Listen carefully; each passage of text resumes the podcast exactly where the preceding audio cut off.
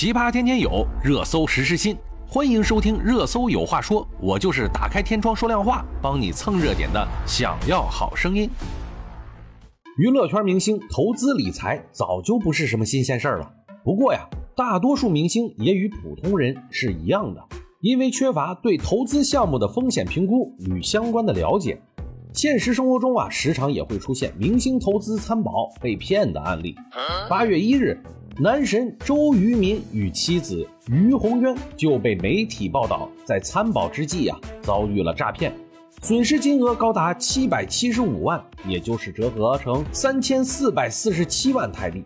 为了追回自己的损失，日前呀，周渝民与于洪渊已经向当地法院正式提起诉讼。据了解，周渝民夫妇参与了这个保险项目，还要追溯到二零一九年。当时啊，两个人通过保险经纪公司了解到了该项目，随后呢，由保险经纪人冯瑶华，也就是于洪渊的闺蜜，向保险公司购买了旗下投资型保险。或许啊，是出于对冯瑶华的信任。周渝民夫妇最终决定拿出了一千零一十二万，也就是四千五百万台币投入到该项目里面来。按照条款约定，夫妻俩会分六期缴费后拿回本金，当然啊，也能拿到一笔丰厚的利息。最初合同上规定，参保人要以汇款方式缴纳费用，而后啊，在经纪人冯瑶华的建议下，周渝民夫妇改用了享受折扣付现金的方式。夫妻俩本以为这样可以减少资本的投入，但是没想到却遭到了保险经纪人的诈骗。据悉呀，当时周渝民夫妇将第一期的一百五十三万交付给了冯瑶华，由冯瑶华转交给保险公司。没想到啊，这也是入账到保险公司的唯一一笔保费。此后啊，周渝民夫妇每期都会按时缴纳保费。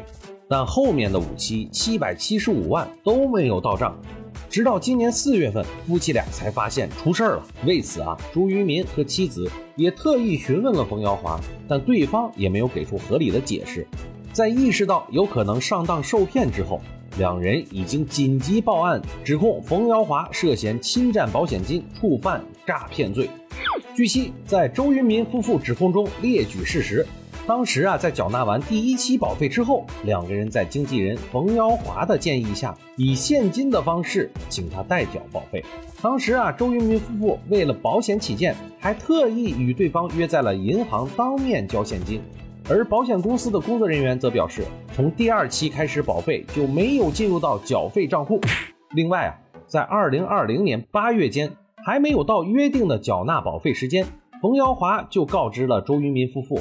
除了享受现金折扣之后，现在公司方又推出了早缴早优惠的政策，提早缴纳完剩余的保费，后期则会拿到更多的利息。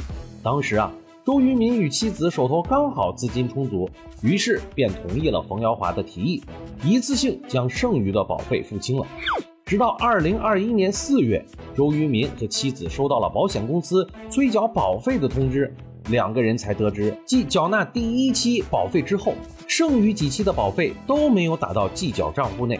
为此啊，夫妻俩火速找到了冯瑶华询问情况，对方呢则安慰两位说不必过于担忧，声称这是因为系统转账延迟的问题，款项啊都会按时入账，所以类似的催款信息大可不必放在心上。不过啊，冯瑶华给出的这个理由并没有让周渝民夫妇信服。两人在继续追查之后，才意识到自己可能会受到诈骗了。根据检察机关初步判断，当时冯瑶华可能利用这一笔款解决了自己的财务问题，为此啊，不惜捏造事实来诱导周渝民夫妇。如果情况属实，那么冯瑶华势必会受到法律的追责，除去偿还私吞的款项之外，还需要给予周渝民夫妇一定的金额进行赔偿。目前关于此案的更多详情尚未公布，就让我们继续观望和追踪，希望周渝民和妻子可以成功追回损失。那么被骗的明星们都还有谁呢？第一位被骗的女明星就是汤唯。